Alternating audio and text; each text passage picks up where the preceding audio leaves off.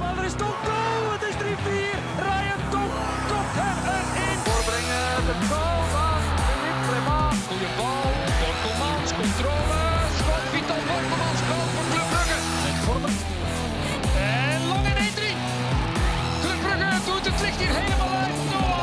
Farina,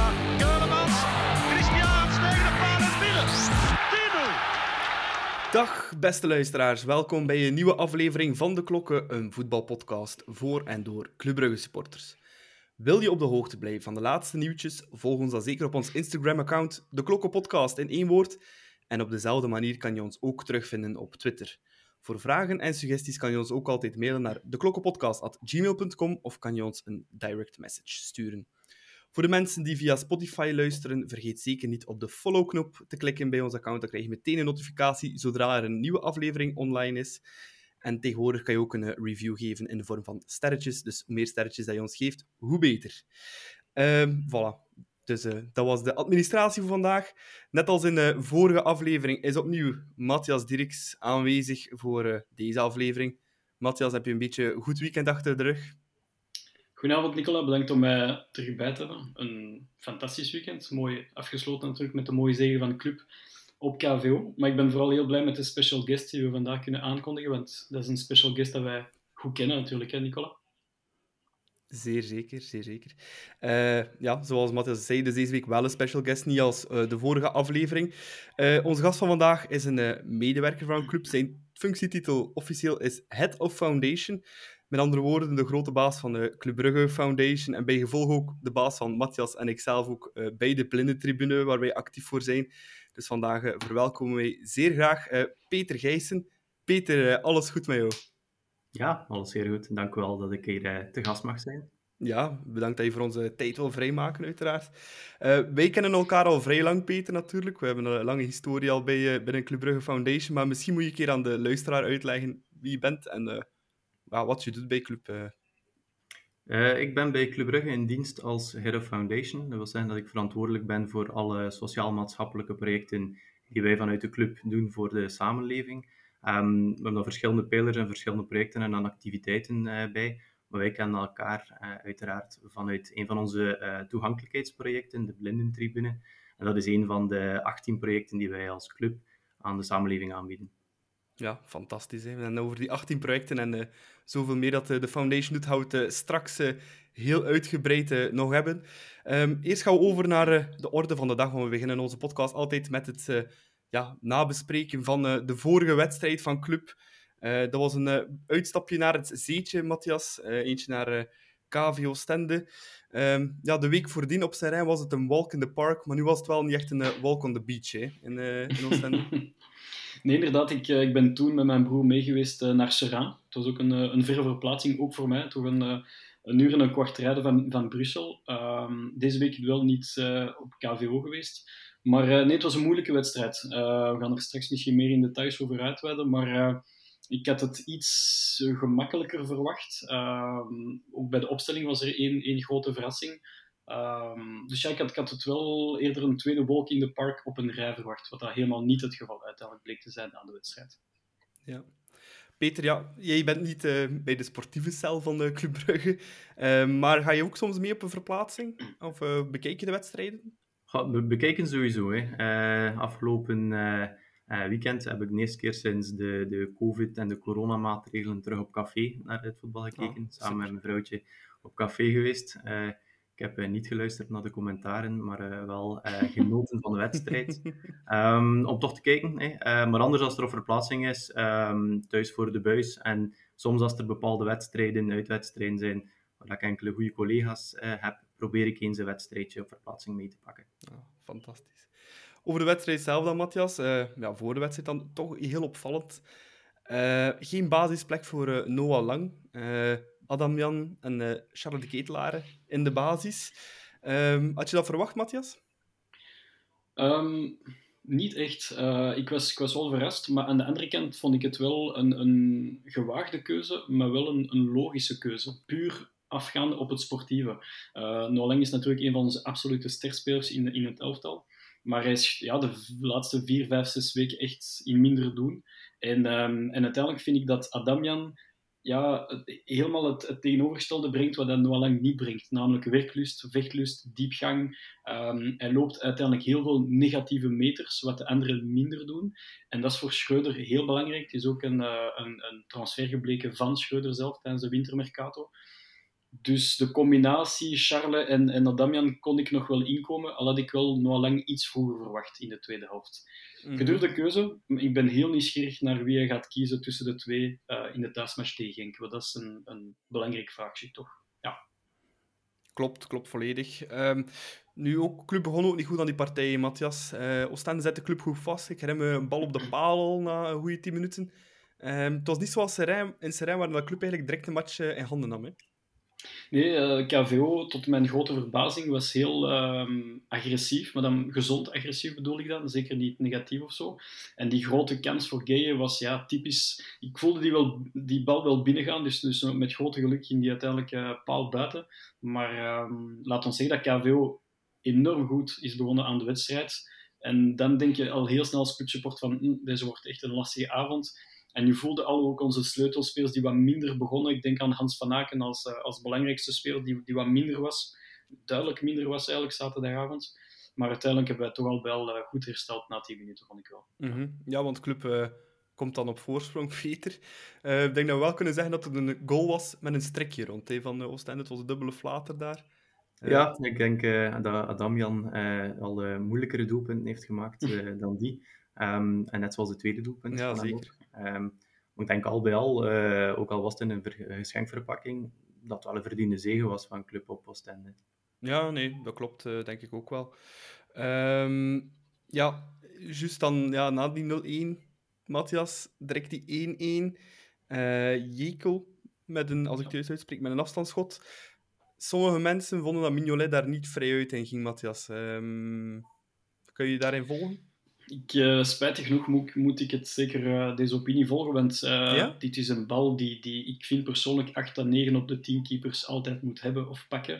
ik ben niet de bal, ja, de bal stuit wel een beetje. Ja, dan, uh, ik denk wel dat er veel supporters verwachten dat, dat Mignolet de bal uit zijn kooi haalde. Um, het probleem is wel dat, dat Mignolet dit jaar, vergeleken met de vorige seizoenen, iets minder keept. Um, natuurlijk heeft hij ook veel punten gewonnen en veel matchen gewonnen voor club. Maar, uh, maar op Oostende, tijdens die fase, vond ik wel dat het iets beter kon. Vond ik wel. Ja, ik blijf bij die bal van Jekel is goed getrapt, laag. En het feit dat hij ook botst vlak voordat... Ik ben zelf ook mm. keeper geweest, maar dat is het allermoeilijkste. Een schot laag, die botst nog vlak voordat je ja, je hand er tegen moest zetten. Ja, ik ben er niet mee akkoord. Uh. Nu, Matthias, wat, wat, vind, soms... wat vindt Peter ervan? Daar ben ik nieuwsgierig van. Weet dat er in Oostende altijd veel wind staat van de zeelucht. Dus een, een, een, een, ferme windstoot was en dat daar de bal niet afweegt, kan ook zijn. dat is een goed, uh, goed antwoord. Nee, maar Matthias zijn ook mensen die, die opperen, die zeggen van ja, Mignolet moet volgend jaar meer concurrentie krijgen. Allee, maar ik ben daar toch eigenlijk totaal niet mee akkoord. Ik blijf, ik blijf dat toch altijd de beste doelman in België vinden, want hij heeft een paar inderdaad uh, mindere momenten gehad dit seizoen, maar ik herinner me bijna evenveel momenten dat hij ons volledig recht hield. Dus Tuurlijk. Ik vind uh, die opinie die soms gesteld wordt op fora en op uh, sociale media toch niet altijd correct. Maar hoe, hoe denk het, jij daarover? Het probleem dat Mignolet heeft is natuurlijk zijn, zijn zeer hoog loon, maar daar heeft hij ja, natuurlijk uh, zijn adelbrieven gewonnen bij, bij Liverpool. Um, en natuurlijk heeft het heeft zijn, zijn niveau zo hoog gehouden bij club, hè, van, sinds zijn eerste seizoen onder, eh, onder Philippe Clement tot, tot op heden.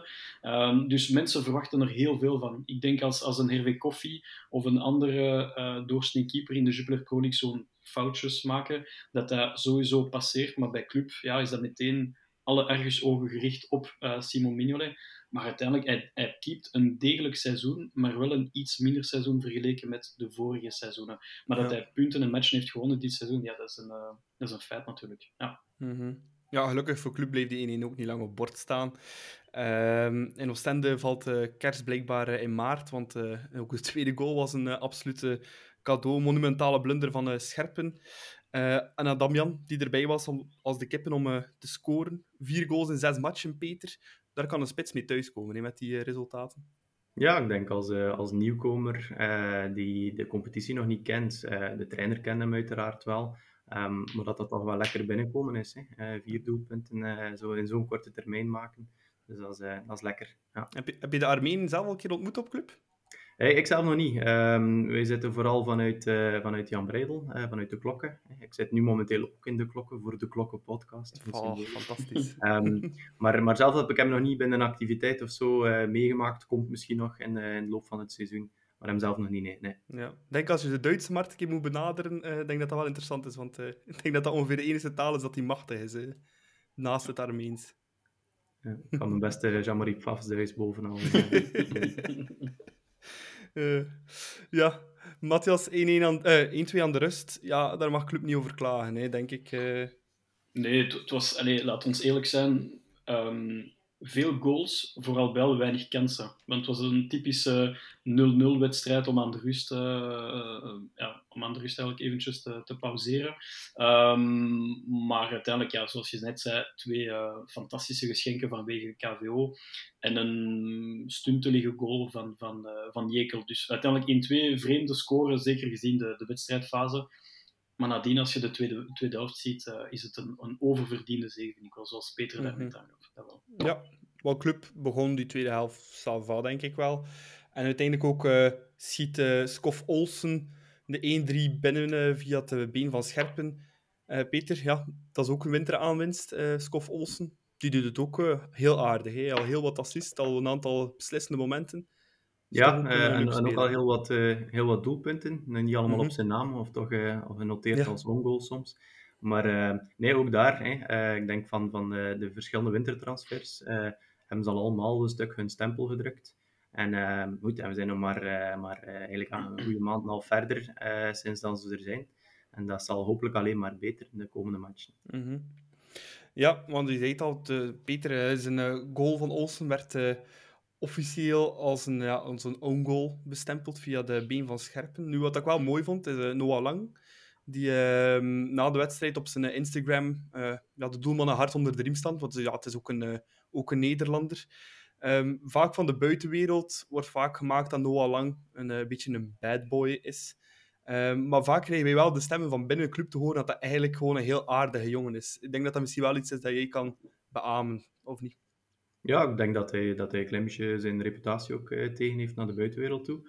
Um, maar, maar intern in de kleedkamers op de club is dat, is dat een rustige jongen. Hè. Uh, jongen van zijn generatie. Hè. Uh, die die uh, ja, profvoetballer heeft, heeft ontdekt en die, die zelf nog zichzelf een beetje aan het ontwikkelen is. Mm -hmm. um, dan is het soms jammer dat zijn, zijn negatief imago in de buitenwereld, dat, dat, niet, dat is niet de persoon zoals dat wij hem op club kennen.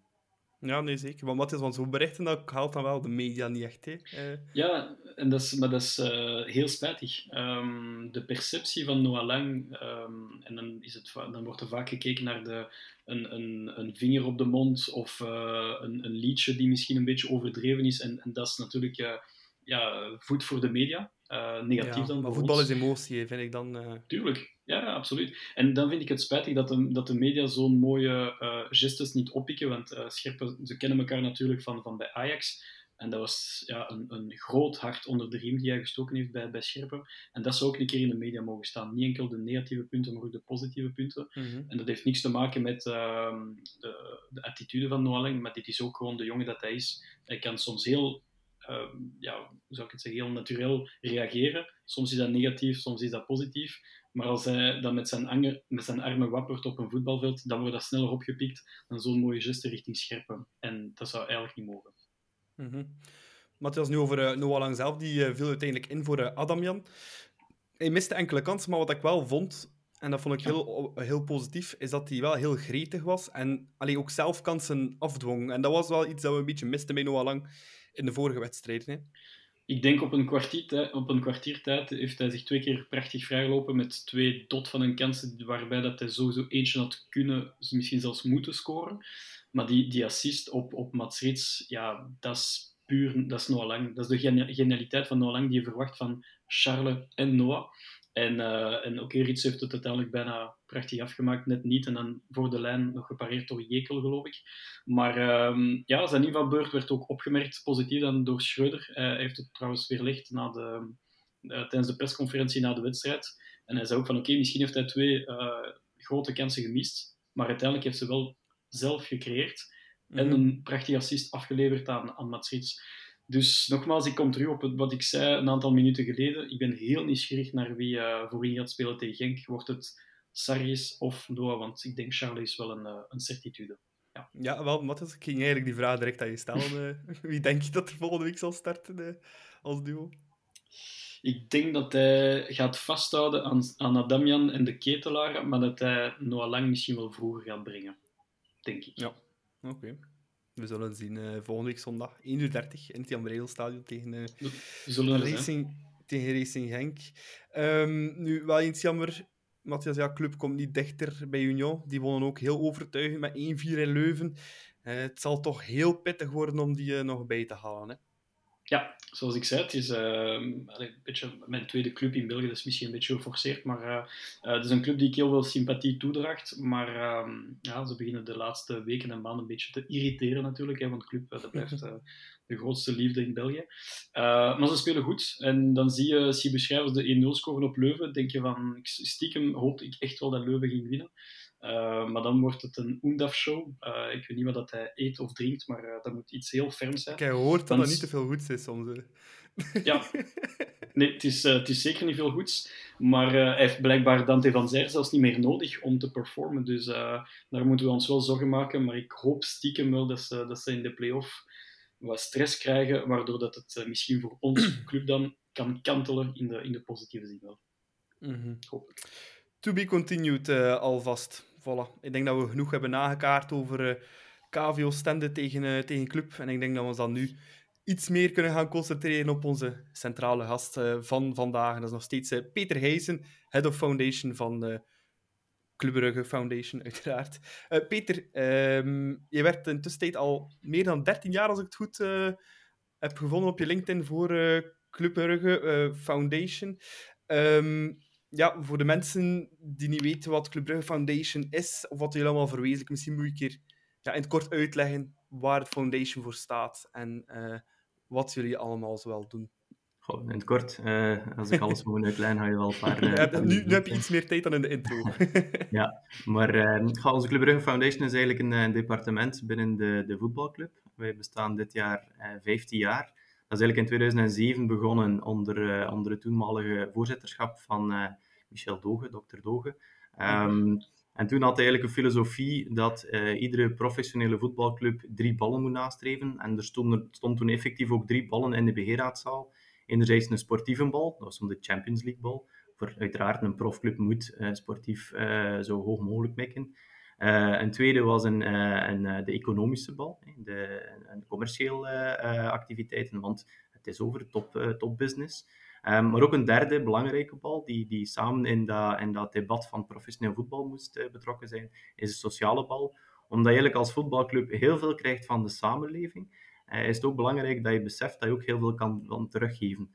En je weet hoeveel mensen dat er wekelijks naar het stadion komen, hoeveel mensen dat er Club Brugge ja, passioneel volgen.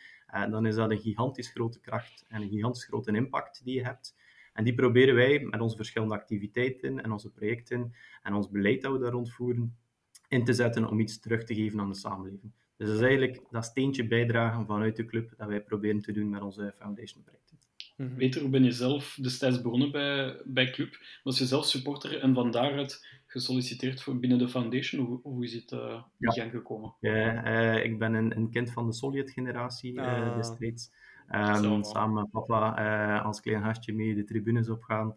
Um, ik heb toen um, in 2005, denk ik, uh, studie sportmanagement begonnen. Uh, dat is eigenlijk de, de sporteconomische kant van het bedrijfsmanagement. Uh, en ik heb toen mijn afstudeerstage bij Zulte Waregem gedaan, uh, als clubsupporter, maar toch, hè, binnen het profvoetbal. Um, ik herinner me nog dat er tijdens mijn stage was er de wedstrijd Zulte Waregem Club Brugge voor de, de mannen van, uh, van Zulte, een heel grote wedstrijd. En uh, ik herinner me nog dat een van de samenvattingen was dat er uh, opeens achter de goal bij de laatste gelijkmaker van club één recht sprong. En dat was ik. uh, um, maar zo eigenlijk, ja, dan na mijn studies met de, de ervaring dat ik, dat ik in, het, in het voetbal bij Zulte Waregem heb opgedaan, bij club begonnen in 2009.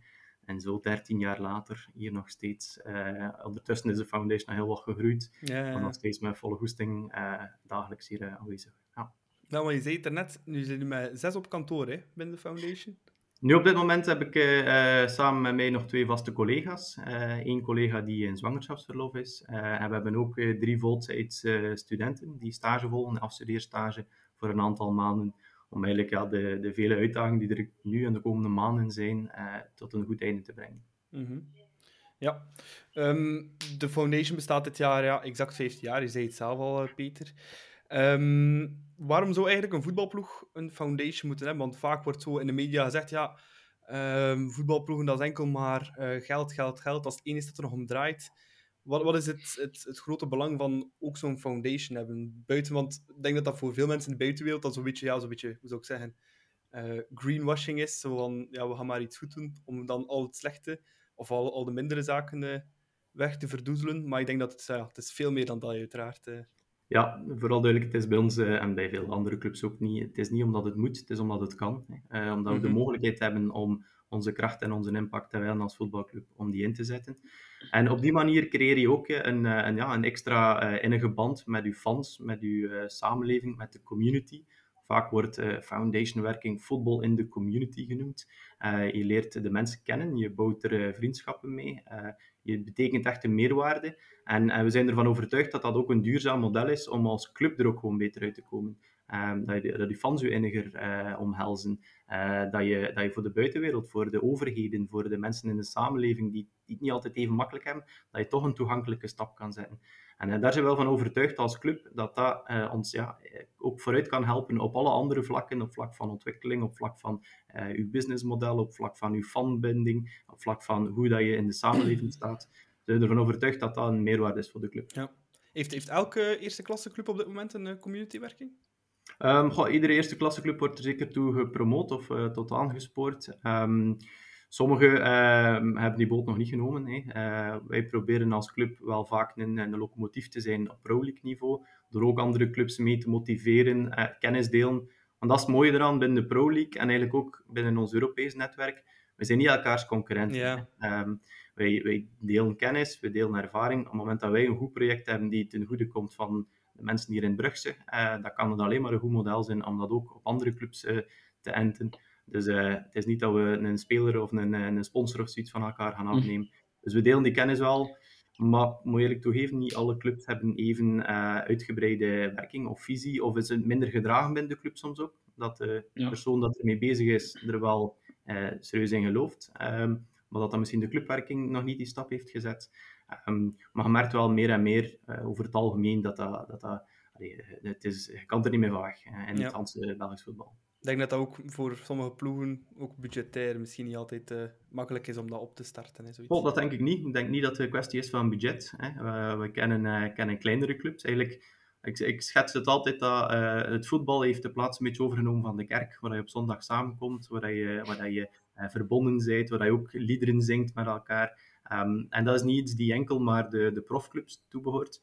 Ook een, kleine lokale ploeg kan dat even goed doen. En we zien daar ook van voorbeelden van clubs waar we mee samenwerken, grassroots teams, die ook door de juiste ideeën, door de juiste hoesting, door de juiste beleid, ook een sterkere club worden door het feit dat ze hun maatschappelijk uh, ja, ook verantwoord laten, uh, laten leiden. Dus het is zeker niet iets van, oei, dat is alleen maar iets dat veel geld kost. Het kan soms ook zijn met, met vele hoesting, met veel enthousiasme en engagement van een aantal vrijwilligers, kom je al heel ver.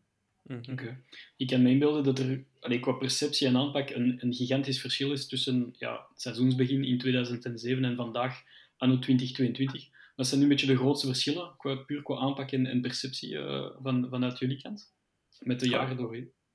Oorspronkelijk is het eigenlijk begonnen als een, uh, een community-project. En een project mm heeft een begin en heeft een eind en kan op een gegeven moment gestopt worden. Uh, we zijn door de jaren heen, door het feit dat we zo sterk gedragen waren binnen de club, uh, gegroeid naar een werking, naar een departement. En dat is iets blijvends, die ook kan groeien, waar je kan binnen die werking verschillende projecten kan hebben. Um, maar ik denk als we, als we kijken naar, naar 2007, uh, eh, hoe dat de club er toen uitzag, uh, dat was nog een tijd dat, dat Philippe Clement kapitein was en, mm -hmm. en, en Akpala en Wesley Sonk speelden en Stijn Steinen in de hol.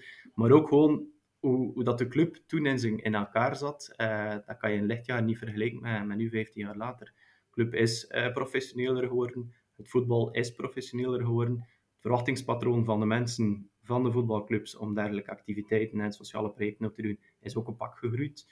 Ehm, dus wij zijn als organisatie ook steeds blijven, uh, hoe kan je relevant zijn, hoe kan je mee, uh, mee evolueren binnen het, het, de omgeving, het voetbalbestel. En ik denk dat we dat nu doen en dat we dat ook in de toekomst nog verder moeten blijven doen. Ja, wat is het verschil ook qua, qua aantal medewerkers? Hoeveel, hoeveel zijn jullie gestart toen in 2007? En, en in uh, 2007, en ik ben er zelf in, in 2009 uh, gegaan. Ik heb uh, vervangen van een, een, dame die ermee begonnen was. dus er was één medewerker die een drie, viertal projecten had en, en de taak kreeg om uh, werk het uit. Uh, zorg ervoor dat dit project ook het jaar nadien terug bestaat. Um, met subsidiëring, met ondersteuning van de club. Um, maar nu ondertussen zijn we, zijn we gegroeid tot een, tot een uh, gedragen werking. Uh, een eigen aparte VZ2 uh, met een eigen boekhouding, met een eigen branding ondertussen ook al, met een eigen ja, werking die volledig gedragen wordt door de club en ondersteund wordt door de club. Want ik kan u wel zeggen, we zijn nu met, met drie voltijds en drie stagiairs, maar eigenlijk is dat iets waar we met de Hanse Club aan werken. Collega's van communicatie werken mm. even goed mee aan, uh, aan de foundation-werking. Uh, de, de spelers zijn bij mijn collega's, de trainers zijn mijn collega's. Um, het, het, kan niet zijn dat het enkel maar uh, die, die maatschappelijke doelstelling iets is die wij dragen. Dat is iets die door de Hanse Club moet gedragen worden. Wij zijn er aanjager, uiteraard. Maar uh, dat is iets waar al met de Hanse Club en alle supporters en alle vrijwilligers uh, dag in dag uit aan werken. Mm -hmm. um, over al die jaren ja, zijn er al superveel projecten uh, gelanceerd en gedaan en uh, uitgevoerd en teruggekomen. Over, welke ben je nu eigenlijk het, het, het trotst? Of is dat moeilijk om te kiezen? Uh? Goh, het is moeilijk om te kiezen. Het zijn allemaal een beetje mijn kindjes. omdat je er toch, toch zeer in betrokken bij bent bent. Um, en dat probeer ik ook met mensen die erbij komen altijd mee te geven. Doe zelf mee. Hè. Staat er met je voeten in, zorg ervoor dat je goed weet wat dat inhoudt. Maar ik denk dat we wel heel een mooi projecten gedaan hebben. Hè. Uh, soms projecten die, die gestart zijn. Um, onze voetbalkraks, onze kindjes met autisme, is gestart met één trainer en zes gastjes van we gaan een keer shotten en we zien wel hoe ver dat we geraken. Is ondertussen nu 75 kinderen met autisme van 6 tot 18 jaar, 17 coaches die zijn opgeleid, die zijn omkaderd. Um, als je gewoon al ziet van welke evolutie dat dat project alleen, en dat is maar één van de 18, heeft gemaakt, dan, uh, dan, dan zie je dat dat, dat, alleen maar verder zal groeien. Uh, het belang, de noodzaak en de impact.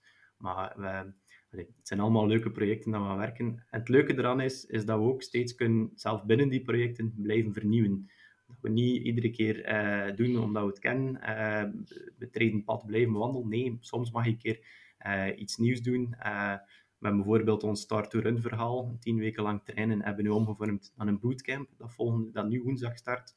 Dat is weer op een andere manier, ook voor ons uitdagend. En zo proberen we bij ieder project iedere keer stap per stap nog beter en nog straffer en nog innovatiever te zijn in wat we doen. Mm -hmm. Mm -hmm. Ik kan mijn vraag van net een beetje anders stellen, Peter. Um, maar uh, op welke excuseer, op met welke project heb je, denk ik, het grootste maatschappelijke impact al gehad? Um, ik denk dat dat vooral met de werking is dat we heel veel impact gehad hebben. Uh, omdat projecten, um, die, die hebben allemaal een verschillende doelstelling. Um, maar een aantal projecten waar ik wel blij ben nu en, en dat ik weet dat nog verder zal groeien. We hebben bijvoorbeeld onze toegankelijkheid in het stadion. Uh, we zitten nu in het verouderde Jan Breidel stadion, waar dat je op vlak van toegankelijkheid ja, maar kan uh, roeien met de riem dat je hebt. Um, maar hebben bijvoorbeeld vanuit de kennis en de ervaring en de serviceverlening dat we nu in doen in het Jan Breidel voor rolstoelgebruikers, voor blinden, en nu ook sinds kort een doven supportersclub, ja. gaan we die allemaal meenemen uh, in onze bagage naar een nieuw stadion, waar dat we op vlak van toegankelijkheid, um, waar dat ik uh, mee aan de tekentafel mocht zitten, dat we Europese top zullen zijn. dat, allee, voor, voor een club als Club Brugge een zeer mooi statement is, dat je optimaal toegankelijk zal zijn in een nieuw stadion. Um, dat zijn allemaal kennis en ervaring dat je alleen maar kan doen door er zelf mee bezig te zijn, door niet te wachten totdat, totdat er effectief staat, maar dat je daar nu al kan, uh, kan aan investeren. Oké. Stel Peter dat er een, een doorsnee persoon of een clubsupporter bijvoorbeeld een heel leuk en nieuw projectvoorstel heeft voor Club Foundation. Um, hoe komt dat dan tot stand om dat uiteindelijk te realiseren, mits het dan door jullie uh, wordt geaccepteerd of gevalideerd? Uh, probeer nog altijd een beetje te toetsen aan, we noemen dat de no heart, no glory toets, uh, of dat wel een beetje past binnen ons DNA. Op het moment dat we een nieuw project zouden doen, dat eigenlijk mag een fantastisch goed project zijn, hè, maar als dat niet past binnen, DNA en de, en de missie en de, de manier hoe dat club zijn identiteit is, ehm, dan, dan merk je dat gaat, dat gaat op termijn toch botsen. Maar um, eigenlijk komt het altijd neer op een stuk, ja, is het relevant? Is er een noodzaak aan? Um, is het project, uh, ja, zitten er mensen op te wachten? Kan een heel fantastisch mooi project zijn, maar als er niemand zit op te wachten, dan moet het ook niet doen. Um, en daarom ook, op het moment dat we zelf ook goed en wel weten, oké, hoe zit het in elkaar? Geloven erin? Kan dat project de kracht en de impact van club gebruiken? Uh, en kan het ook die extra meerwaarde betekenen? Dan kunnen we daar het grootste invloed op hebben als club dan, uh, dan, dan, ja, dan moet je dat ook effectief doen. Hè. Het is soms ook ja, ja, buikgevoel, maar dat buikgevoel is ook een beetje getoetst aan een theoretisch model. Ik ga daar niet te lang over uitweiden. Um, een aantal parameters die we moeten, die we moeten toepassen. Budgetair ook. Hè. Is het haalbaar mm. budgetair? Ja. Um, dan, dan kunnen we daar heel rap in schakelen. En dat is het wel mooie. Het wordt, onze foundation werking wordt heel sterk gedragen door de club, door het bestuur, door het management. Ik, uh, um, ik heb uh, ja, een, een, grote vrijheid om projecten te doen die, die passen en die kloppen. Ik moet daarover rapporteren, uiteraard. Um, maar uh, als er een mooi nieuw project op onze pad komt en dat past en dat klopt en dat zit goed in elkaar, dan kunnen we daar heel rap in schakelen. Ja, en een project... Ja, zeg maar, Matthias. Ah, is dat dan gevalideerd door jullie team tezamen? Of, of moet je dan nog eens validatie vragen van hogerop? Of, of heb je um, dus wij hebben een stuurgroep. Uh, dat is een, een, de steering committee, of een stuurgroep. En uh, dat is een beetje een klankbordgroep voor ons, waarop ja. dat verschillende stakeholders vertegenwoordiging zit. Er zit iemand van de supportersclubs, iemand van de milieusector, iemand van het onderwijs, iemand van de gezondheid. Um, en daar stemmen we in feite nieuwe voorstellen van projecten aan voor. Um, meestal is het al de eerste filter die we zelf maken. Projecten ja. waar we zelf iets zijn van, oké, okay, dit zit niet goed in elkaar haalt die selectie niet. Maar dat proberen we daar toch die goedkeuring op te krijgen. Op het moment dat dan nog een stapje hoger gaat, dat budgetaire grotere impact heeft, dan uh, toetsen we dat altijd een keer af aan, uh, aan de raad van bestuur. Um, maar, uh, maar meestal zijn die criteria uh, al zo goed afgeleid dat we, dat we wel weten wat dat we kunnen en wat dat we niet kunnen. Ja, okay. want uh, denk er, excuseer, het project dat jullie recent hebben gelanceerd, is dat van de Club Brugge, de Def Club Brugge fans. Ik denk dat dat heel recent ook nog in de media is gekomen. Ja, wie, wie komt er eigenlijk met zo'n initiatief? Allee, ja, de blinde tribune bestaat al lang, die kennen wij al heel goed. Maar uh, wie komt er met zo'n initiatief en, en ja, hoe ja, dat, dat, was dat is eigenlijk een mooi voorbeeld waar wij als, als club uh, eigenlijk een extraatje kunnen betekenen in een, uh, in een project. Dat was eigenlijk een groep supporters, een vijftal supporters die zichzelf het comité, of een supporterscomité hebben opgericht, um, van ja, doven en slechthorende fans die samen nu al naar de matchen komen, uh, samen een, een Facebookpagina hebben, waar ze elkaar dan met, met de gebarentaal informeren over wat zij van de wedstrijd vonden. Um, die zijn eigenlijk naar ons gekomen met de vraag van, kijk, wij kennen het systeem van een doven supportersclub uit Duitsland vooral. Dat zijn er 25 clubs met een doven supportersclub bijvoorbeeld. Wij zijn ook in een Europees netwerk waarop dat we dan de kennis delen. En dus we kennen het principe wel een beetje. Maar die zijn naar ons gestapt met de vraag van kijk, wij, wij, wij zouden daarmee willen starten. Wij zouden de toegankelijkheid voor doven en slechthorenden bij club willen verbeteren. Kunnen we dat officialiseren? Eh, in plaats van dat we gewoon een vriendenkring zijn, dat we daar een officiële fanclub van maken. En eigenlijk hebben we daar heel rap in kunnen schakelen. Eh, ook gekeken van wanneer gaan we dat lanceren, wanneer gaan we dat doen. Uh, wat zijn de doelstellingen? Heel duidelijk afspraken maken wat mogen ze verwachten? Wat kunnen wij verwachten? Wat kunnen zij verwachten? Um, en hebben we eigenlijk de krijtlijnen van dat project uh, op, uh, op de namiddag besproken. Um, en de week later hebben we gelanceerd. En dan merk je, dat zijn er een aantal elementen in. Community vormen, samen naar het voetbal genieten. Ook hun kennis en expertise aan ons brengen. En samen ook leuke activiteiten organiseren. Dat dat gewoon zo goed in elkaar zit, dat je daar niet lang moet over twijfelen. Dat is nu bijvoorbeeld een project, daar heb ik niet moeten afstemmen, want daar zat het DNA en het ABC mhm. van het project zo goed in elkaar, dat we daar van eerste keer uh, volle bak voor gaan zijn. Top, oké. Zoals gezegd, Foundation bestaat nu exact 15 jaar. Wat zijn jullie toekomstplannen? Waar kunnen jullie misschien nog in verder groeien of een evolutie maken? Ik denk dat, we, dat het belangrijk is dat we ons blijven aanpassen aan de noden.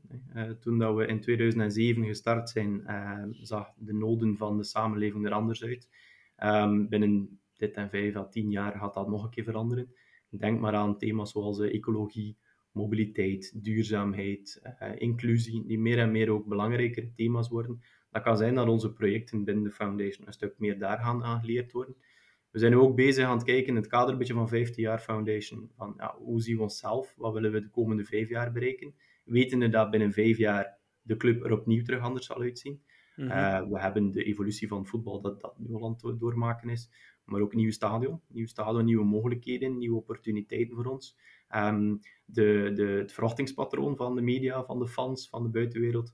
En daar proberen we steeds ja, kijken hoe dat we het kunnen relevant blijven, uh, dat we kunnen ja, um, aanwezig blijven, dat we uh, de boodschap die we vertellen, dat we die misschien nog beter kunnen doen. Um, dat is misschien wel een, een, ja, een manco. We bestaan nu 15 jaar, maar ik heb het gevoel, en denk dat deze podcast er wel zal kunnen helpen, maar dat we nog vaak missionariswerk moeten doen. Dat is maar jammer, achter 15 jaar zou ik liever mee bezighouden met het het, het, effectief uitvoeren in plaats van moeten vertellen en wat is dat precies en wat houdt er allemaal in. Mm. Um, maar dat komt. Hè. Uh, we hebben ons eigen social media kanaal, we krijgen ondersteuning. Allemaal volgen, hè, luisteraars. Uh... Voilà. Instagram, Facebook, Twitter. Uh, Liken, volgen die handelen. Maar, maar ook bijvoorbeeld het ambassadeurschap, dat zijn we aan het uitwerken. Hoe kunnen we oudspelers, hoe kunnen we BV's nog meer inzetten als ambassadeurs van de foundation? Um, omdat we, ja, uh, dat krijgen we nog vaak van, oh, ik wist niet dat dat er ook in zat, Ja. of ik wist niet dat dat bestond, uh, of dat zoveel was. Dus uh, daar hopen we dat we binnen dit en vijf jaar niet meer hoeven te vertellen wie we zijn, of wat we doen, maar dat iedereen al een beetje meer gekend Dat is. er, dat er wat meer spontane sollicitanten naar boven komen. Bijvoorbeeld, ja. Bijvoorbeeld. Eh, ja, je zei het er net ook al, ja, nieuw stadion. Ja, daar zit iedereen op te wachten. Maar ik denk ook wel, alleen mensen bijvoorbeeld met een beperking en zo, eh, die naar het voetbal willen komen kijken, ik denk dat dat wel een grote stap vooruit gaat zijn. Hè? Ook voor, eh, voor die mensen en ook voor de foundation uiteraard. Hè? Ja, op, op, vlak van toegankelijkheid zijn er uh, ook weer theoretisch met al twee zaken. Je kunt op vlak van uh, excelleren, op vlak van serviceverlening. Ik denk de blindentribune, hè, uh, dat is iets dat niet afhankelijk is van uw infrastructuur, maar dat is een service van oude descriptie. Een fan-community voor, voor mensen die, die doof zijn of mensen die in een rolstoel zitten. Hoe kun je die zo goed mogelijk informeren, zo goed mogelijk betrekken bij het clubgebeuren. Maar op het moment dat je dat ook nog een kan koppelen aan de nieuwe infrastructuur, Allee, bijvoorbeeld het Jan Breidel heeft nu uh, 70 plaatsen voor clubsupporters uh, en 15 voor bezoekers. We zijn daarmee het grootste uh, voor rolstoelgebruikers in, in België, het grootste stadion daar vlak. Maar gaan we naar een nieuw stadion, naar 230 rolstoelplaatsen. allemaal met een begeleiderssetje, supergoed zicht, um, aangepast aan de noden, voldoende toiletten, voldoende bars, plaats waar dat mensen die misschien minder goed te been zitten, een bredere stoel kunnen krijgen. Uh, waar dat we uh, mensen met autisme, die, die te veel prikkels dan zouden ervaren, in een prikkelarme ruimte kunnen laten genieten aan het voetbal. Dat zijn allemaal zaken die nu in de plannen staan, waar dat we binnen, dit, binnen dit en, en als het er staat, met heel veel geneugd kunnen van gebruiken. Ja. Nee, want je zei zelf dat jullie ook mee een beetje aan de, aan de tekenplannen van dat nieuw stadion hebben gezeten en alles. Dus kun je ons een paar zo van die concrete dingen zeggen die helemaal anders zullen zijn voor dat soort mensen um, in, het, in, het, in het nieuw stadion? Ja, ik denk dat we vooral niet mogen, uh, mogen denken van uh, het is het Jan Breidel met nog een keer een ring erboven of nog een keer 30%, maar dat volledig terug vanaf nul is. De club heeft het, de chance gehad dat ze afgelopen jaren al heel wat Europese stadions hebben bezocht. En dat we heel goed wisten op het moment dat we aan de ontwerptafel een architect hebben, hebben laten werken, dat we weten wat, dat we, wat dat we wonen. Ik denk naar, naar het, de, de gele wand, of dan de blauw-zwarte wand in ons geval, maar ook van dicht, op de, dicht op het veld, supporters samenkomen. dat zijn allemaal zaken die, die naar een nieuw stadion allemaal doorvertaald zullen worden. Um, en mijn rol was, was als binnen de foundation ook een stuk liaison met, met de stad, met de overheid, met de buurt veel informeren, uh, de juiste informatie ook laten, uh, laten uitkomen. Um, dat hebben we ook bijvoorbeeld nu onlangs gedaan uh, met de rolstoelgebruikers, voor te weten wat is er allemaal op vlak van toegankelijkheid gepland. Omdat die informatie zeer belangrijk is, dat iedereen gewoon ook weet wat staat er allemaal voor, um, wat, welke timing zit erop en, en hoe gaan we het precies ook allemaal aanvullen. Mm -hmm. Oké. Okay. Regelmatig worden er ook heel veel A-kernspelers van club ingeschakeld voor de foundation-projecten. Uh, hoe gaat dat dan in zijn werk? Uh, hoe brengen jullie het qua communicatie over naar hun? En, en is er een goede ja, match tussen, tussen Club Foundation en de speler zelf? Um, we proberen ook altijd eerst te zoeken zelf bij onze eigen werking naar um, welke meerwaarde dan een speler kan brengen. Als er zomaar een speler is om een handtekening uit te delen of er op de foto te staan, allee, dat, is, dat is voor de speler niet interessant, maar ook voor ons niet. Proberen dan ook te kijken naar het profiel van de spelers. Uh, sommige spelers is meer geschikt om, om naar een pleintjesvoetbal te gaan en anderen meer uh, die, die naar een ziekenhuis of naar een school uh, kan meegaan voor een activiteit. En daar hebben we goede overleg met de teammanagement, met communicatiedirecteur en teammanagement, om te kijken welke spelers zouden er best geschikt zijn, wat past er ook in de, de planning. Um, en wij zorgen er dan altijd voor, als de speler eh, zich beschikbaar stelt en als hij aanwezig is op de activiteit, dan wordt dan mee, net zoals de weekplanning, dat hij op zo laat moet trainen en zoveel interviews moet doen, staat dat mee in de weekplanning. Um, dat er goede, duidelijke afspraken zijn, dat er iemand hen ontvangt, dat er iemand ervoor zorgt dat ze, uh, dat ook goed in orde zit. Soms ook nadien um, persoonlijke bedanking en ook uh, de nodige uh, honneurs meegeven, ervoor zorgen dat de speler het ook goed heeft. Um, en ook goed overleg met het teammanagement, uh, om, om nadien te weten, oké, okay, dat is goed geweest, dat is niet goed geweest, die was vijf minuten te laat. Um, als er een speler niet afkomt, dan is dat zelfs zoals een training missen. staan er ook zware boetes op. Uh, dat is gelukkig nog niet gebeurd. Hè. Um, maar soms gaat het ook over uh, de spelers gewoon als mensen aanzien. Hè. ze ja. niet te veel als idolen moeten aanschouwen. Voor de kinderen en de schoolkinderen en weet ik veel waar we naartoe gaan, zijn dat wel die idolen. Maar op het moment dat je zelf te veel starstruck bent om ze te ja. begeleiden, ja. die, die hebben dat ook liever dan dat gewoon uh, met hun voornaam aangesproken worden, um, als het niet in orde is en als ze zijn te laat, dat je zegt, kom aan gasten, doe de keer deuren. Um, maar anders, als je ze op een podium plaatst, kijken sowieso vanuit een hoogte. Dus uh, ja. moest gewoon behandelen als normale mensen. Um, en soms ook weer aanvaarden als het niet past, past het niet. Hè. Een dag voor een match. Je moet niet vragen van, kom ik mee naar een school of kom ik mee naar, een, naar een, training van een van onze ploegjes.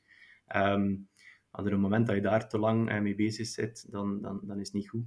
En door de jaren heen hebben we al heel wat alternatieven bedacht. Afgelopen jaar met COVID, uh, heel veel digitale ja. alternatieven.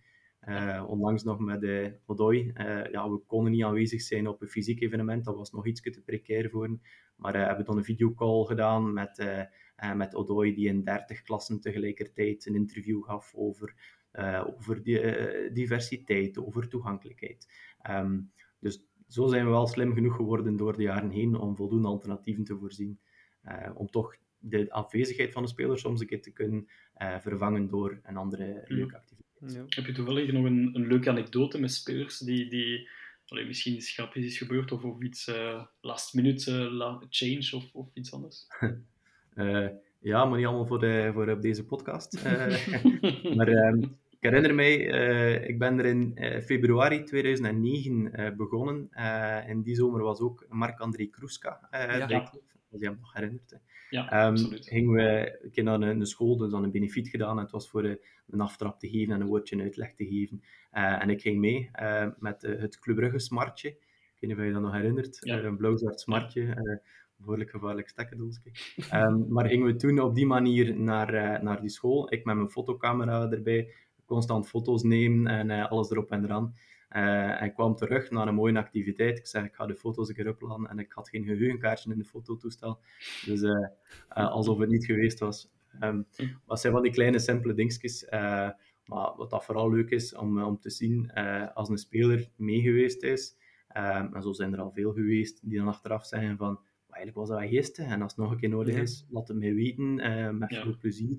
Uh, dan weten van, oké, okay, we hebben het hier goed gedaan. Hij heeft er zelf ook iets aan gehad. Ja. Dus, uh, heb, je soms ook, heb je soms ook spelers die, die echt verbaasd staan van wat dat Club Brugge Foundation allemaal doet, die echt zo nadien zeggen van, wow, ik wist niet dat dat zo groot, groot was, die impact. Ja, dat is er zeker. die niet eens wisten dat er, dat, dat bestond. Hè. Um, wat dat we wel proberen te doen, um, is als er een, een, transferperiode geweest is en er zijn nieuwe spelers bij, uh, zou misschien één keer in het jaar of zo uh, spelers informeren over wat de foundation inhoudt. Um, dat is dan in de aula voorafgaande aan de training of het een of ander.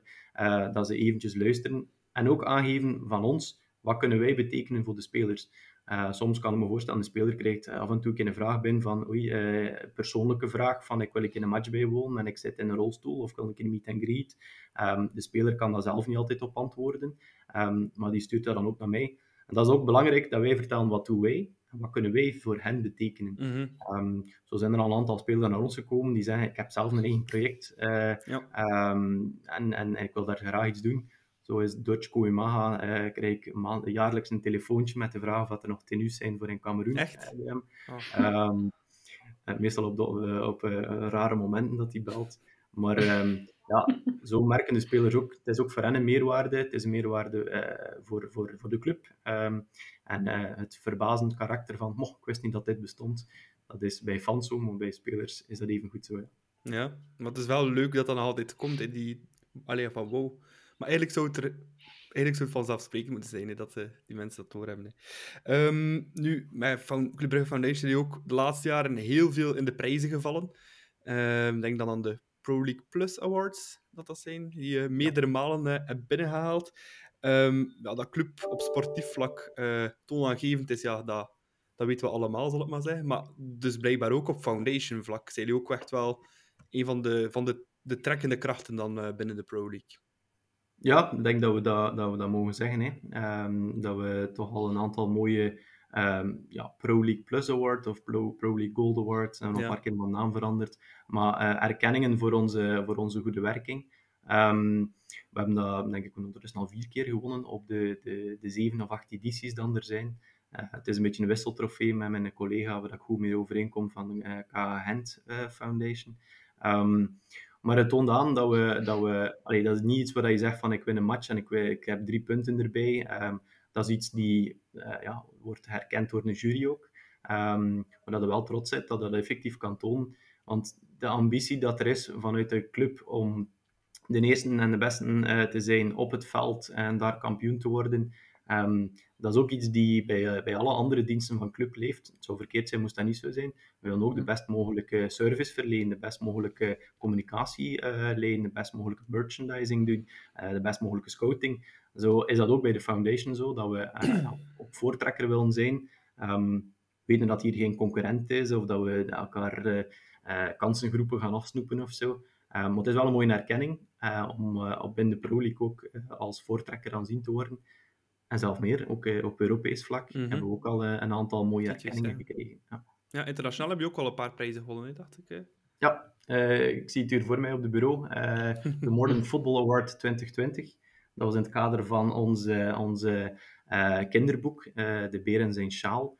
Ja. The Bear and his Scarf is dat in het Engels. Um, ja waarbij dat we, uh, ik denk dat de meesten wel het boek kennen, maar op een, uh, ja, een, een, heel simpele manier, um, maar toch een heel indringende manier, supporters laten nadenken over diversiteit, over uh, de manier dat zij zelf supporteren, door het kinderverhaal te vertellen van een beer en zijn sjaal en de papa gaat door het bos en ontdekt andere mascottes of andere dieren.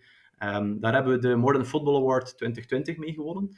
Um, dat is een beetje de, de Champions League uh, in zijn sector binnen sociaal voetbal. Uh, en het mooie daaraan is, dat werd uh, gekozen door, door mijn 120 collega's van de Europese clubs, die allemaal deel uitmaken van het netwerk. Dus die mensen die wel weten over wat het gaat. En dat is een zeer mooie, mooie prijs dat we daarmee gekregen hebben. Ja, spreken nu ook...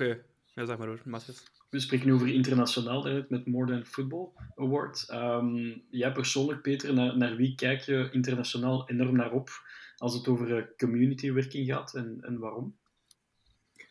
Wij zitten eigenlijk in, uh, met, met de foundation in een netwerk. Dat is het EFDN, European Football for Development Network. Dat is een hele mond vol. Um, maar daar zijn we met een 130-tal clubs die allemaal op vlak van CSR, van op maatschappelijk verantwoord ondernemen, uh, binnen hun club en binnen hun werking het beste proberen te zijn en, en, zo goed mogelijk proberen werk te doen. En daar kennen we en leren we ook heel veel van. Um, soms ook met clubs, dat hoeven dan niet altijd de grootste clubs te zijn. Um, maar bijvoorbeeld uh, onze collega's van Feyenoord, uh, waar dat qua DNA en supporterschap toch redelijk gelijklopend is met de club. Uh, de Feyenoord Foundation, waar dat dan ook mooie projecten doen. Daar leren wij van, daar kennen wij veel van, daar proberen we ook van op te steken. Dan bellen we soms een keer met elkaar en, en delen we kennis met, met, van dat project, of, of vind je ervan en werkt dat of werkt dat niet. Maar um, het grote voorbeeld zit hem uh, vooral in, uh, in uh, de, de, de, landen in het Verenigd Koninkrijk. Hè.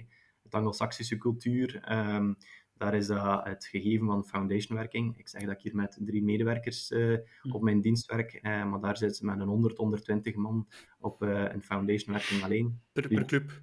Per club, ja, ja, ja per club. per grote club dan. Uh, Chelsea, Chelsea Foundation alleen. Maar daar, um, daar bijvoorbeeld heeft de taak van de voetbalclub is daar een pak groter. Uh, Daar gaan zij met leerkrachten van de voetbalclub in de scholen sportlessen gaan aanbieden of rekenlessen gaan aanbieden. Iets waar dat bij ons een andere ingesteldheid is. Onze DNA of onze identiteit hier in de omgeving is gewoon anders. Um, maar dat zijn wel zaken en voorbeelden dat, we, dat wij van hen leren.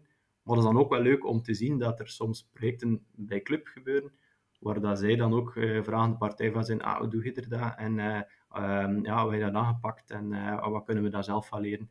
En dat is het leuke eraan. Hè. Wij zitten twee keer in de jaar in congres en dat zijn altijd leuke babbels en, en op, op topniveau met elkaar praten en kennis delen. Dat is, dat is fantastisch iedere keer. Ja. ja. Wat is het meest spectaculaire internationale project dat je ooit al van gehoord hebt binnen een community waar je zegt van wow, dat is echt giga? Um, soms ook zaken die wij niet zelf doen, en dat is dan misschien wat, wat, wat toffer om te zien. Maar bijvoorbeeld bij Arsenal um, hebben ze daar een heel tewerkstellingsproject, waarbij dat ze in de, in de regio rond hun stadion, um, via hun stadion, via hun clubwerking, heel veel mensen uh, te werk stellen, of ook in de tewerkstelling laten terechtkomen. Dat zijn soms ook zaken dat, we, dat wij nu nog niet mee bezig zijn. Dat je wel kijkt van, okay, ja, je kijkt uh, duizend, uh, duizend mensen per, uh, per seizoen die ze op die manier in een werk, in een vaste werkstelling kunnen krijgen.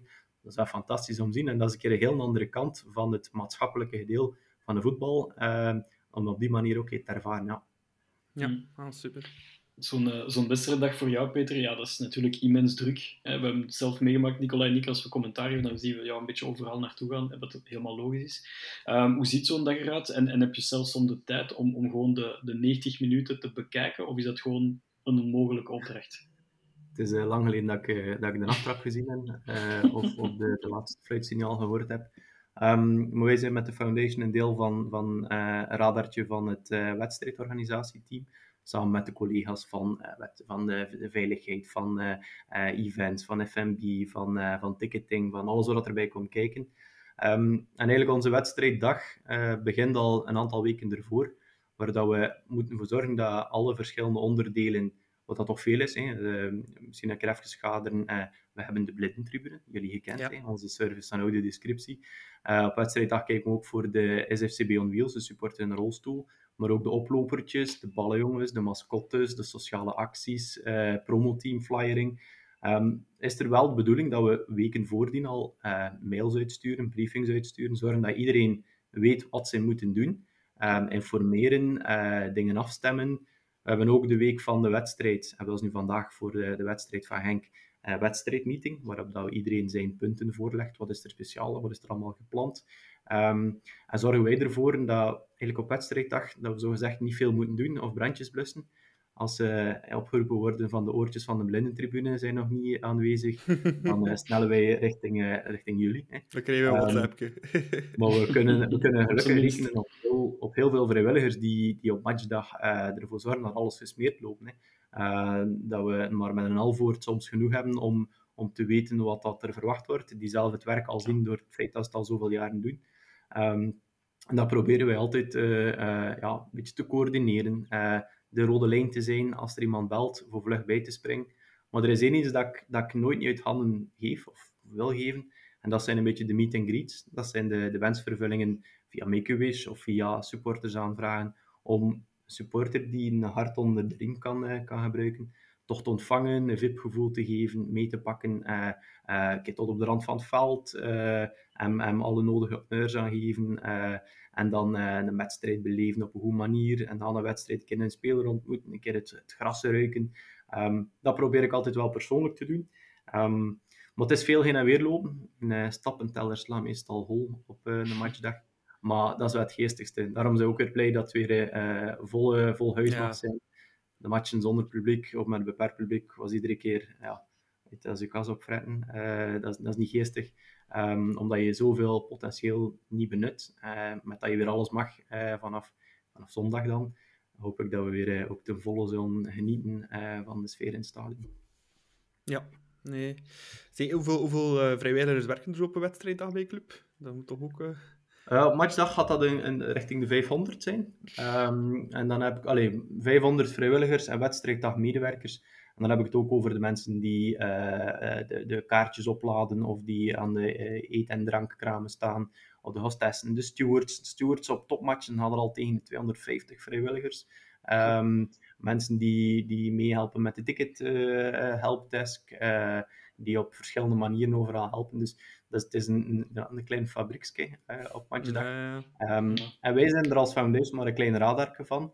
Um, er zijn diensten die, die een grotere impact hebben op de handsorganisatie.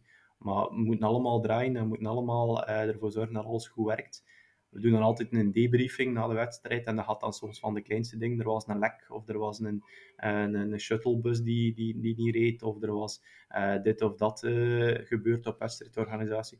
Zodat we het dan aan de volgende match kunnen meenemen om te verbeteren, om te optimaliseren, om steeds beter en beter te, te, doen waar mogelijk. -hmm. Um, binnenkort is ook naar aanleiding van die 15 jaar uh, Foundation een stadium run um, die Club Brugge Foundation uh, organiseert. Peter, we hebben nog niet veel mensen die kans gegeven, maar je mag hier gratuit reclame maken voor uh, de Stadium Run. dus wat kunnen de mensen verwachten? En ja, waarom moeten ze inschrijven en waar kunnen ze inschrijven? Doe nu mee op zaterdag 26 maart aan de derde editie van de Club Brugge Foundation Stadium Run. Het is eigenlijk een fantastisch cool evenement. We hebben daar in 2018 een eerste editie van gehad. dat was toen de week na het kampioenschap. Um, dat was wel fantastisch om dat allemaal mee te maken. Om supporters eigenlijk, allee, ja, de kijk naar de doelstelling van de, de foundation is om een open en toegankelijke voetbalclub te zijn. En hoe open en toegankelijk kan je zijn tot, door, door het volledige stadion open te stellen, om uh, zelfs meetkamers en het veld en, alle ruimtes daarvan uh, beschikbaar te staan om erdoor te wandelen. En ondertussen ook um, ja, het goede doel steunen. Dit jaar hebben we twee afstanden. De 1891 meter run en walk. Dus ook mensen die willen wandelen. Uh, en ik wil zien hoe dan de spelers in de kleedkamer zitten, hoe dat de fitness is. Of ik de pershal van dichtbij wil zien. Of ik het gras van dichtbij wil ruiken. Kunnen er schrijven. En er is ook een 5 kilometer run. Die gaat dan ook een beetje rond de oefenvelden. een uitgebreider parcours. Maar eigenlijk heel veel fun. Um, het is niet op tijd. Het is geen loopwedstrijd. Het is een loop-event om op die manier het stadion te ontdekken en ondertussen ook het goede doel te steunen. Um, dus uh, allen daarheen, stadiumrun.clubrugge.be. Voilà. Jij deel, jij deel Nicola. Um, ik ga nog zien, misschien wel. Uh, ik ben niet echt het looptype, maar misschien dat ik wel de, de 1891 walk meedoe. en wanneer was het weer, Peter, het evenement? Zaterdag 26 maart. Voilà, allemaal in de agenda noteren. Hè. Uh, zeker doen. Um, ja, Peter, we hebben hier al enkele schitterende initiatieven gehoord. Uh, stel nu dat ik me als vrijwilliger voor uh, een van de initiatieven ja, mijn steentje wil bijdragen. Uh, bij wie moet ik mij ja, wenden? En ik veronderstel jullie ook nog altijd vrijwilligers zoeken.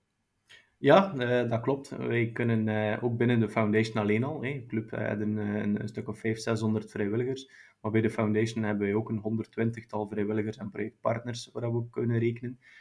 We kijken dan altijd een stuk naar de match tussen het profiel van de, van de vrijwilliger of de kandidaat-vrijwilliger. Wat doet hij graag? Wat kan hij? Hoeveel tijd kan hij er ook in steken en wanneer? Um, iemand die zegt van ik kan alleen maar op matchdagen mij inzetten, want tijdens de week werk ik constant, uh, is iets anders dan iemand die tijdens de week tijd heeft om rondleidingen te geven en, en door het stadion te doen. Of iemand die zegt van je moet mij niet voor een grote groep zetten, want daar klap ik in dicht ja, dan, moet je, dan moet je die niet uh, voor een, klaslokaal gaan, uh, gaan zetten. Dus probeer er altijd een match in te vinden uh, tussen interesse, tussen een noodzaak. en vrijwilligers die zich willen aanmelden, kunnen ons altijd contacteren via foundation.clubbrugge.be um, met, met een roesting, met wat dat ze graag doen. En dan kijken we naar de best mogelijk passende vrijwilligerswerk. Voilà, super.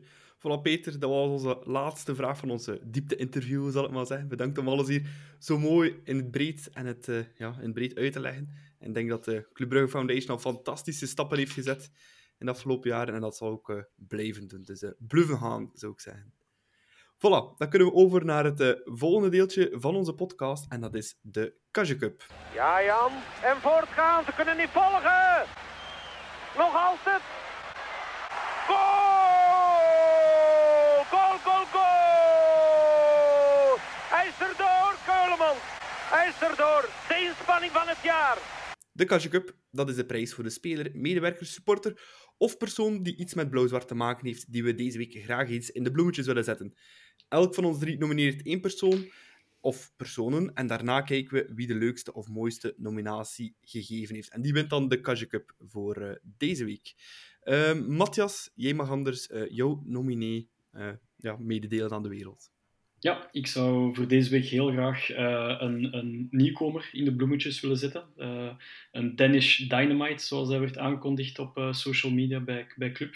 En dat is niemand anders dan Andreas Skoff Olsen. ik moet zeggen dat ik heel enthousiast werd toen het werd aangekondigd. dat is een speler die ongelooflijke furore heeft gemaakt bij Noordjylland. Dat is ook een speler die enorm geliefd is door Casper Hjulmand, de Deense bondscoach, die hem absoluut als titularis ziet. En als een van de grote Deense, Deense sterspelers in wording, samen met Damsgaard, die ook heel veel moois heeft laten zien tijdens het voorbije, voorbije EK. Maar laat ons zeggen dat zijn impact, ja, het is eigenlijk een instant impact, kunnen wij zeggen. Want ik heb gezien de voorbije 7, 8 wedstrijden sinds zijn beginwedstrijd op Gent in de beker heeft hij altijd een voet gehad in, de, in, in bijna alle, alleen de meeste goals van club. Hij zit ondertussen aan vier, vijftal goals. We weten het niet meer zo goed met de own goal, al dan niet. En hij zit ook al met een paar, vier, vijftal assists. Uh, maar dat is vooral een speler dat, dat wij enorm gemist hebben sinds de, het vertrek van Crepin Diatta. Uh, wie heeft er daar allemaal op rechts gespeeld? Ik denk aan Chong, ik denk aan Dirar. Uh, ik mis er waarschijnlijk nog heel veel, maar dat was altijd ja, net niet of helemaal niet. Maar sinds Kof Olsen spreekt men niet meer over Crepin Diata. Dus laat hem maar verder knallen. En, uh, en over impact gesproken, dat is echt wel een, een toptransfer gebleken. En ik denk wel dat hij nog stappen gaat zetten met de maanden en jaren. Dus dat was een, een, zeer, zeer, zeer goede zet van Vincent Manhart en heel het scoutingsteam, vind ik wel. Ja. terecht nominatie voor Andreas Kof Olsen. Peter, je hebt ook een nominatie, of ja, een groep dat je ging nomineren hè, vandaag. Had ik al horen waaien? Ja, het inderdaad de vraag gesteld voor uh, uh, de nominatie voor de Kaja Cup. Um, het is, zoals ik daarnet zei, van, uh, het is moeilijk kiezen uit één project, omdat er allemaal mijn kindjes zijn. Um, heb ik daarom gekozen om voor de Kaja Cup om de club vrijwilliger te bedanken en ook de hen te nomineren. Um, ik, ik, ik ben zelf 13 jaar aan de slag bij club. En ik denk in die jaren, met uitzondering van Brendan Mechelen, uh, is alles al bij club al heel wat uh, veranderd. Heel veel mensen die erbij gekomen zijn, uh, spelers en trainers die veranderd zijn. Maar de constante en, en een stuk het kloppend hart van de club zijn de clubvrijwilligers gebleven. Er zijn vrijwilligers die, die met trots zeggen van ik zit al 30, 40 jaar bij club als vrijwilliger. Ik heb nog kaartjes geknipt in de klokken en, en nu doe ik dit van die activiteit. Dat, en dat gaat van de mensen die de stewardswerking, uh, de, die, die soms ja, in, het, uh, in, in, de vuurlijn staan, soms bijna letterlijk jammer genoeg, um, die, die toch uh, blijven met de passie voor de club, alles een goede baan leiden, tot de, de vele jeugdtrainers die wekelijks training geven aan verschillende doelgroepen, aan verschillende, um, verschillende teams. tot de mensen die achter de schermen kijken voor de, de, het busvervoer voor de spelers, tot de blinde tribunecommentatoren uiteraard. Um, maar het is dankzij hen dat wij als club uh, met, met onze dagelijkse werking zo impactvol kunnen zijn, zoveel kunnen realiseren. Uh, dus daarom nomineer ik met heel veel plezier onze clubvrijwilligers als nominatie voor de Kaja Cup. Ja, prachtige nominatie, Peter. Bedankt. Het is altijd leuk om onszelf ook eens in de bloemetjes te kunnen zetten, hè, Matthias? deels, maar dat doet deels, deels uiteraard, Maar dat doet heel veel deugd, absoluut. Ja. Nee, nee. um, ik zelf heb ook een nominatie deze week. Het had een beetje een onverwacht te zijn voor veel personen, maar ik ga deze week uh, Filip Joos nomineren voor de Kaja Cup, de bekende voetbalcommentator slash analist. Um, en dat heeft alles te maken met een event dat vandaag plaats zou gevonden hebben. Vandaag was normaal gezien de 40ste verjaardag van uh, de onfortuinlijke François Sterkelet. En uh, de reden dat ik Filip Joos eigenlijk nomineer, um, is omdat hij toch heeft gezorgd voor een van de mooiste stukjes televisie destijds, dat ik, voetbaltelevisie dat ik ooit gezien heb. En dat was een uh, fragment, ik denk dat het een extra time was, of een gelijkaardig programma, Studio 1. Um, ehm, prachtig fragment over Sterkelee. Ik zag het vandaag nog een keer passeren op Twitter. En ja, het is eigenlijk om Filip Joos te bedanken voor dat mooie fragment. Want het, ja, het brengt natuurlijk langs de ene kant heel veel emoties op. Ik was nog een jonge jongen toen de Sterkelee overleed. En um, ja, met vandaag nog een keer terug te zien, dacht ik van ja, kijk, eigenlijk wil ik hem daarvoor bedanken en een keer een bloemetje naar uh, Filip Joos toewerpen voor dat mooie moment. Uh, en ook ja, om nog een keer stil te staan bij de, ja, wat dan normaal gezien vandaag de 40ste verjaardag had moeten zijn van uh, François Sterkele. Het was, um, het was maar... een, een schoon moment van Filipio's dat ze er een, een Franstalige versie van gemaakt hebben, uh, ja. van RTBF, Benjamin de Senac. Uh, heeft toen exact hetzelfde liedje, maar dan vrij vertaald in naar het Frans voor uh, François Sterkelet toen in, uh, in 2008. Dus het zegt veel dat Filipio's dit teweeg heeft gebracht bij onze, bij onze Waalse buren. Dus het zegt al heel veel over dit fragment. Ja. Voor, de mensen die het fragment niet kennen, gewoon een keer François Sterkelet, Filipio's induwen op Google en je vindt het op YouTube direct terug. Maar ik denk de Cup deze week gaan we toch naar de vrijwilligers van club sturen, Matthias? Ja, dus, uh, het is ook een, een zijn met grote getallen, dus daar kunnen we zeker niet tegen opboksen. Maar uh, nee, nee, het is uh, absoluut een bloemetje geworpen naar de, naar de vrijwilligers. En zeker in deze context van deze podcast-episode is het oververdiende zegen, vind ik al. Ja. ja, daar kunnen we niet onderuit. En, hoeveel zijn het er? 500?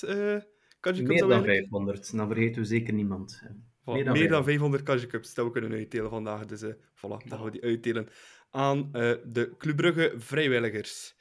Voilà, dan zijn we al aan het laatste deeltje van onze podcast geraakt. En dat is een kleine vooruitblik naar de topper van komende zondag. Club Brugge tegen uh, eh, KRC Genk.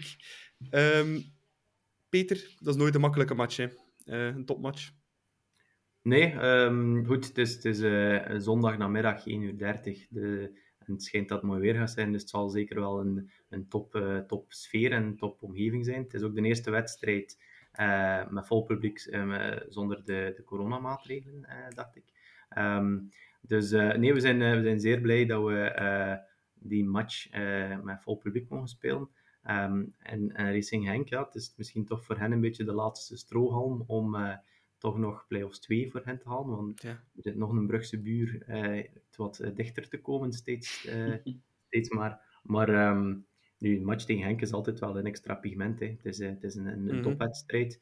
Maar ook voor ons, we hebben nu 15 op 15. Um, ehm, zondag hopelijk 18 op 18 uh, eh, dat we er kunnen aan breien.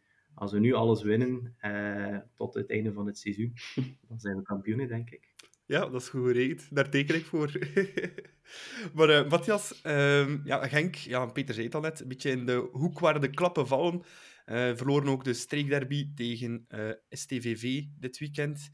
Um, maar een gewond dier kan soms lelijk uithalen. Hè? Dus ik denk dat we wel een beetje op ons moeten zijn. En zeker als je de woorden hebt gehoord van Paul Onwachu net na de wedstrijd uh, tegen STVV. Dat was wel uh, bunker op, om, het, om het zo te zeggen. Maar nee, matchen thuis tegen Genk zijn altijd moeilijke. Ehm, ze hebben nog altijd heel veel kwaliteitvolle spelers. Ik denk aan Ito, Bongonda, Onwachu, Heinen, noem maar op. Dus er zal een, een beter club moeten zijn aan de aftrap dan, dan op KVO. Maar ik denk wel dat ze zich opnieuw zullen kunnen opladen, zoals thuis tegen Antwerpen. Maar we zullen opnieuw een Antwerp-prestatie moeten hebben om, uh, om Genk te verslaan. Maar dat verwacht ik ergens wel. Uh, ik verwacht opnieuw heel veel motivatie. Ik zeg niet dat er niet was te op Oostende, maar om zich op te laden thuis met, met 30.000 man echt in jouw rug, dat is al ietsje gemakkelijker. Dus ik, uh, ik verwacht ergens wel een, een, een overtuigende zegenzondag. Mm -hmm. En Matthias, uh, verwacht je ook uh, dezelfde basisopstelling zoals in Oostende? Ja, eigenlijk wel. Um... Dus terug met lang op de bank? Mm, ja, zoals ik zei in het begin van de podcast, ik, ik verwacht uh, Adamian en, en Charles de Ketelaar uh, in de spits. No, het, is, het, is, een beetje een 50-50 verhaal, dus het kan evengoed Noah Lang zijn. Al, alles zal afhangen van deze week op training. En wie is beter dan Alfred Schreuder in zijn plaats om, om die keuze te maken? Um, maar ik denk bijvoorbeeld ook aan een Eder Balanta. Uh, ik vind het nog altijd niet vreemd, maar ik vind het wel verrassend dat onze meeste constante speler, misschien niet de meest beste, maar wel de meest constante speler dit seizoen, sinds juli tot uh, het vertrek van Philippe Clement, uh, dat die plots aan de kant werd geschoven. Daar zal sowieso redenen voor zijn. Maar, maar ik zie toch wel Eder Balanta een, rol hebben in het einde van het seizoen richting de play-offs. Want dat doet hij altijd en dat heeft hij ook vorig seizoen gedaan. -hmm. Oké. Om af te sluiten, een uh, pronostiekje voor uh, Club Genk. Peter, durf je daar aan wagen? Goh, ik, uh, ik hoop dat we de nul kunnen houden. Dat zou ook voor het vertrouwen mooi zijn. Um, en laat ons de nieuwkomers nogmaals veel scoren. Een 3-0. Voilà, daar teken ik ook voor. Matthias? Ik ga voor een 3-1 en misschien nog vergeten op te, op te sommen, maar uh, Ensoki geraakt hij speelklaar, want dat is toch wel de, de, de beste verdediger hè, de laatste vijf, zes weken. Dus mm -hmm. het, is, het is echt te hopen dat hij, dat hij speelklaar geraakt, want uh, belangrijke schakel uh, bij Alfred Schreuder. Ja. Zou die lang uit zijn, denk je? Wat je? Zou die lang uit zijn, denk je? Nee, ik denk het niet, want Schreuder zei dat het, dat het echt wel goed meeviel, maar in de media was verschenen er dat, uh, dat hij misschien net op tijd wel klaar raakt voor Genk, maar uh, we zullen een Sokkie echt wel nodig hebben, denk ik, zondag. Ja. Okay. Uh, ik moet nog mijn pronostiek geven. Ik ga de boot in het midden houden tussen Peter en Mattes. Ik ga voor 2-0 gaan. Dus toch de 0 houden en een goaltje minder maken. Dus voilà. Maar gelijk, van de, gelijk welke van de drie scores mag uitkomen voor mijn part. Zolang we maar de drie punten binnenhalen. Um, voordat ik helemaal ga afsluiten, heb ik nog een uh, mededeling meegekregen van een uh, Leo van der Elst, uh, die twee afleveringen geleden bij ons te gast was in de Klokken podcast. En die vraagt om 27 maart om 14 uur. Dat is de dag na de Club Brugge Stadium Run. Inderdaad. Maak er maar een mooie Club Brugge weekend van dan, zou ik zeggen. zaterdag Stadium Run en zondag 27 maart om 14 uur speelt Club YLA tegen Standaard Feminiaal, wat dat in tegenstelling tot uh, de mannenploeg in de vrouw, vrouwentermen echt een heel goede ploeg is. Uh, de topper dus tegen uh, Standaard Feminiaal en er, het is gratis toegang voor elk abonnement. En ik hoorde net van Piet dat er ook iets in zit voor Club Brugge Foundation. Hè? Ja, klopt. Uh, Pepsi Max is de hoofdsponsor van onze club YLA. En uh, zij doen samen met, uh, met, onze, een, een activiteit waarbij de, dus de, de, tickets kunnen gratis gevraagd worden om zoveel mogelijk mensen te laten steunen. En per ticket die er wordt aangevraagd, schenkt Pepsi 1 euro aan ons diversiteitsproject, aan Geef Racisme de Rode Kaart waarmee dat wij dan nog verder onze activiteiten kunnen doen. Dus allen richting de nest in Roeselare om onze dames vooruit te schuiven, te roepen en ook ja, het goede doel te steunen. Hè. Voilà, zo mag ik het horen. Hè. Dus allemaal op post. En kijk, je steunt er ook nog een keer een goed doel mee. Voilà, dan zijn we helemaal op het einde gekomen van onze aflevering. Eerst en vooral, Matthias, bedankt om er deze week opnieuw bij te zijn. We horen je nog een paar keren dit seizoen. Absoluut, met heel veel plezier. En uh, ja, de tijd is opnieuw ongelooflijk snel voorbij gerast. Maar uh, als het interessant is en leuk met leuke gasten, dan, uh, dan gaat het al wel eens sneller. Hè? Maar bedankt voor de uitnodiging opnieuw. Ik vond het fantastisch. Ja. ja. En uiteraard ook onze special guest van vandaag, Peter Gijssen. Super bedankt om erbij te zijn. ik hoop dat je het zelf ook een beetje plezant vond. Ja, ik, ik was een long-time listener, first-time caller. ik ben blij uh, en blijven de mogelijkheid ook om de foundation een keer eh, aan een, breder publiek voor te stellen. En dank wel voor de gezellige babbel. Voilà, jij ook bedankt uh, voor uh, tijd voor ons vrij te maken. En we blijven de foundation uiteraard volop steunen vanuit de, de klokken. Dus, en nogmaals, de pagina's liken en doen op uh, was het? Club Brugge Foundation op Instagram, Twitter en Facebook. Hè? Ja. Voilà, allemaal doen. En ook vergeet niet om onze pagina's ook te liken van de Klokkenpodcast in één woord, ook op Twitter en op Instagram, niet op Facebook. Uh, e-mailen kan naar deklokkenpodcast.gmail.com en uh, follow ons zeker op uh, Spotify. Bedankt voor het luisteren en tot over twee weken voor de volgende aflevering van De Klokken. Tot dan.